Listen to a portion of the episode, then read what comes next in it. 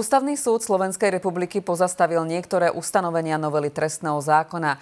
Viac o tejto aktuálnej téme povieme v štúdiu 24 s odborníkom na ústavné právo z katedry ústavného práva Univerzity Komenského Stanislavom Gaňom. Dobrý deň. Dobrý deň, prajem. Na začiatok skúsme našim divákom vysletiť, o čom vlastne rozhodol Ústavný súd. Ehm, my keď sa pozrieme na celú tú situáciu, aby to bolo pochopiteľné aj pre e, bežného občana alebo teda bežného diváka, ide o rozhodnutie o návrhu e, prezidentky republiky a zároveň dvoch opozičných návrhov poslaneckých na posúdenie súladu schváleného zákona z 8. februára 2024 s vybranými ustanoveniami ústavy. E, tak ako už bolo povedané aj v tých dokrutkách, jedná sa o rozhodnutie procesné, to znamená, nie je to rozhodnutie meritorné, či tie ustanovenia sú alebo nie sú v rozpore, teda respektíve či tie ustanovenia schváleného zákona, lebo to nie je len novela trestného zákona, ale je tam aj novela ďalších 17 právnych predpisov, teda ďalších 17 zákonov obsiahnutá v rámci tohoto zákona, nie je to rozhodnutie o tom, že je to v rozpore s ústavou, je iba rozhodnutie ústavného súdu o návrhu na pozastavenie účinnosti, kým nebude meritorne rozhodnuté vo veci. To znamená, že ústavný súd rozhodol, že pozastavuje účinnosť týchto napadnutých ustanovení, kým nerozhodne o tom, či sú alebo nie sú v rozpore s ústavou. Zjednodušene povedané. A je tento postup ústavného súdu štandardný? Tak prezidentka, ako aj poslanci využili ústavou a zákonom dané právo obrátiť sa na ústavný súd s návrhom na začatie konania o súlade schváleného zákona s ústavou, respektíve s vybranými ustanoveniami ústavy. Je to ich právo, toto právo využili a teraz nastupuje povinnosť ústavného súdu sa takýmto návrhom zaoberať.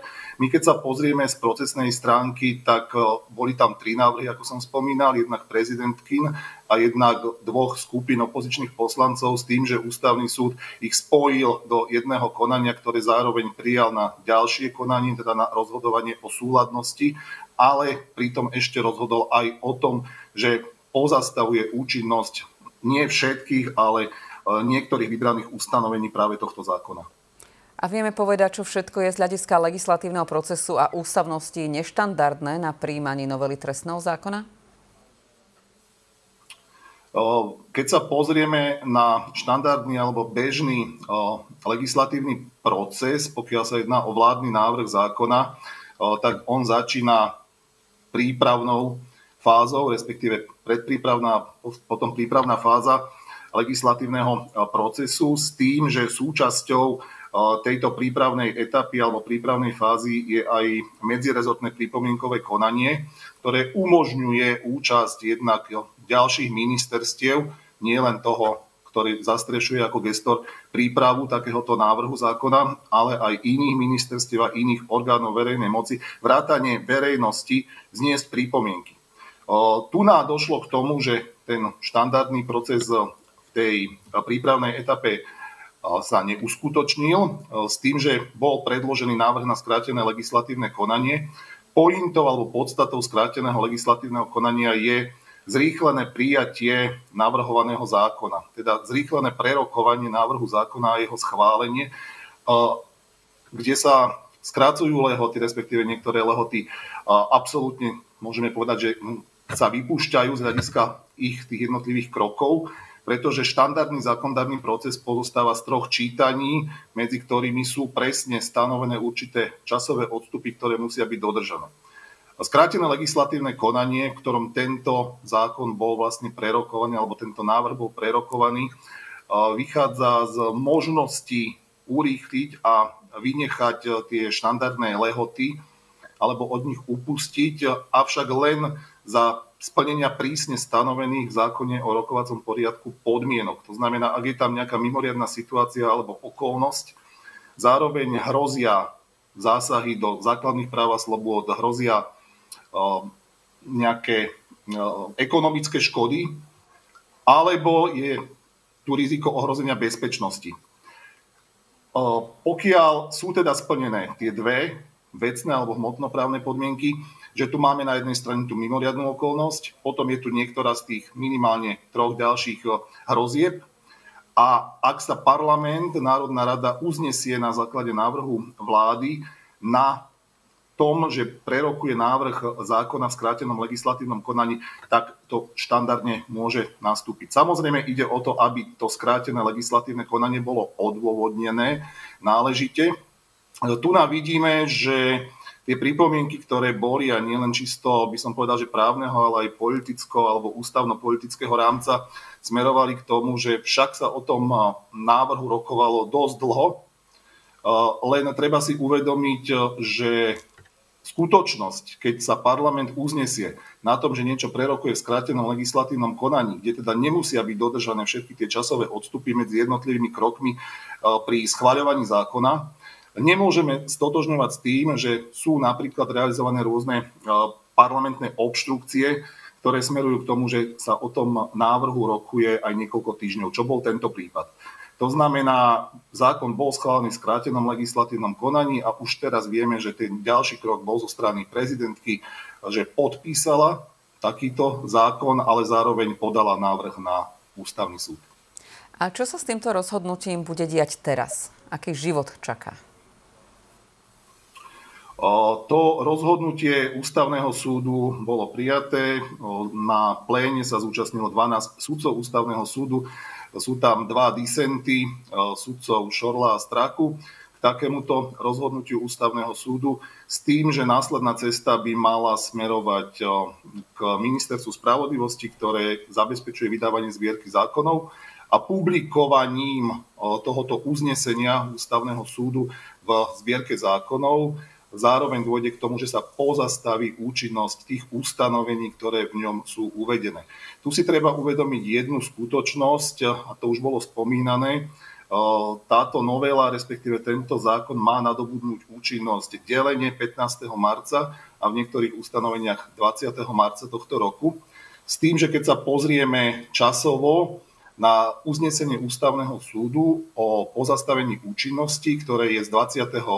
februára a zároveň povinnosť Ministerstva spravodlivosti a zbierky zákonov publikovať na základe žiadosti predsedu ústavného súdu takéto uznesenie zbierke zákonov v 15-dňovej lehote.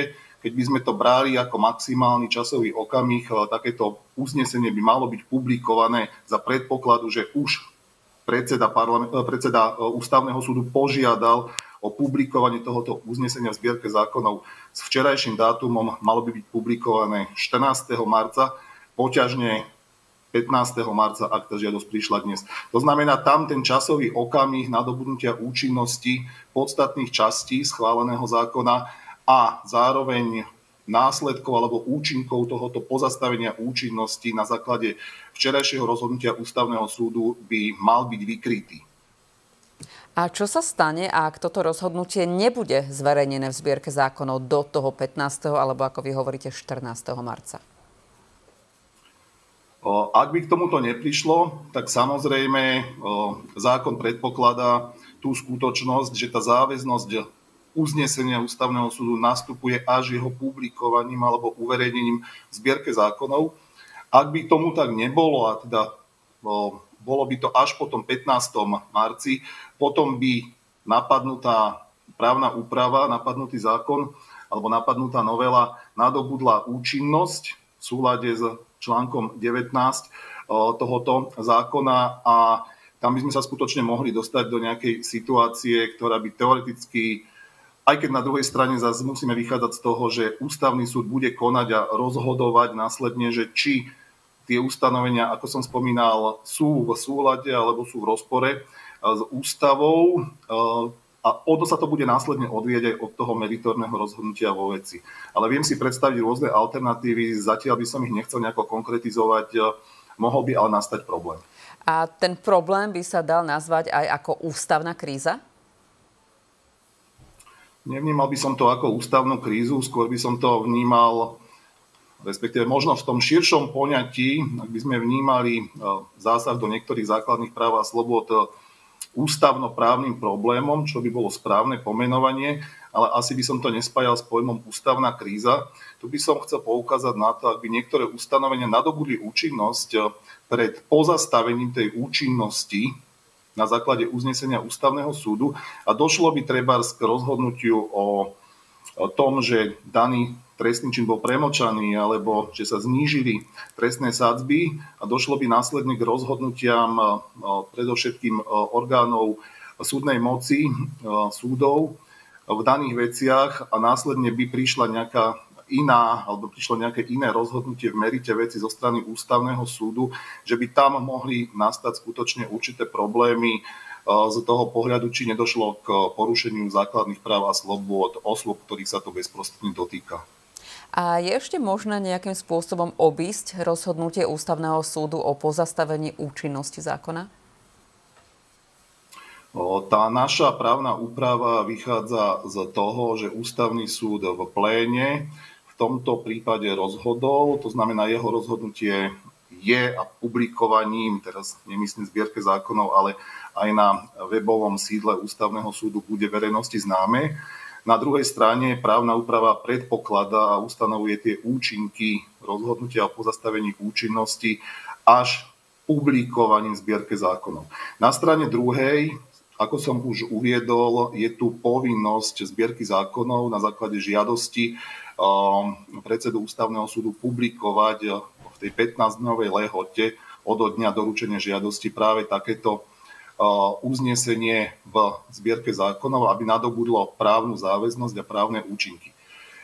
Tu ja som hovoril o tej matematike, že keď budeme rátať tých 15 dní, môžeme asi vnímať to rozhodnutie ústavného súdu, ktoré prišlo pomerne rýchlo, ako časovo sledujúce práve predbehnutie toho 15. marca, hľadiska jeho publikovania v zbierke zákonov. Pokiaľ by k tomu publikovaniu došlo neskôr, to už by bola potom otázka na vyvodenie zodpovednosti za porušenie tej povinnosti zbierky zákonov publikovať, alebo teda dbať, ako zákon o tvorbe právnych predpisov hovorí, že dbá o, o to, aby v tej 15-dňovej lehote od dňa doručenia žiadosti bola takáto, alebo bol v tomto prípade uznesenie Ústavného súdu o pozastavení účinnosti publikované. A práve som sa ešte chcela na záver spýtať, či má Ústavný súd kompetenciu aj napriek nezverejneniu v zbierke zákonov rozhodnúť, že novela nenadobudne účinnosť. To rozhodnutie Ústavného súdu v takejto rovine neprichádza do úvahy, lebo aj Ústavný súd je viazaný ústavou tým, že nemôže konať inak, ako mu ústava umožňuje a ako to zákony upravujú. Takže osobne si neviem a nechcem predstaviť takéto rozhodnutie, aj keď na druhej strane, ak sa vrátime spätne 5 rokov dozadu, keď ústavný súd 30. januára 2019 vo svojom náleze judikoval, alebo teda, ako zvykneme tomu hovoriť, identifikoval skryté a materiálne jadro ústavy Slovenskej republiky vychádzajú z článku 124 ústavy, by som toto nemohol úplne vylúčiť, ale no, nechcel by som to radšej pripustiť. Veľmi pekne ďakujeme za váš čas a názory. Rozprávali sme sa s odborníkom na ústavné právo z katedry ústavného práva Univerzity Komenského Stanislavom Gaňom. Pekný deň ešte želáme. Ďakujem, pekný deň. Dovidenia. Dovidenia.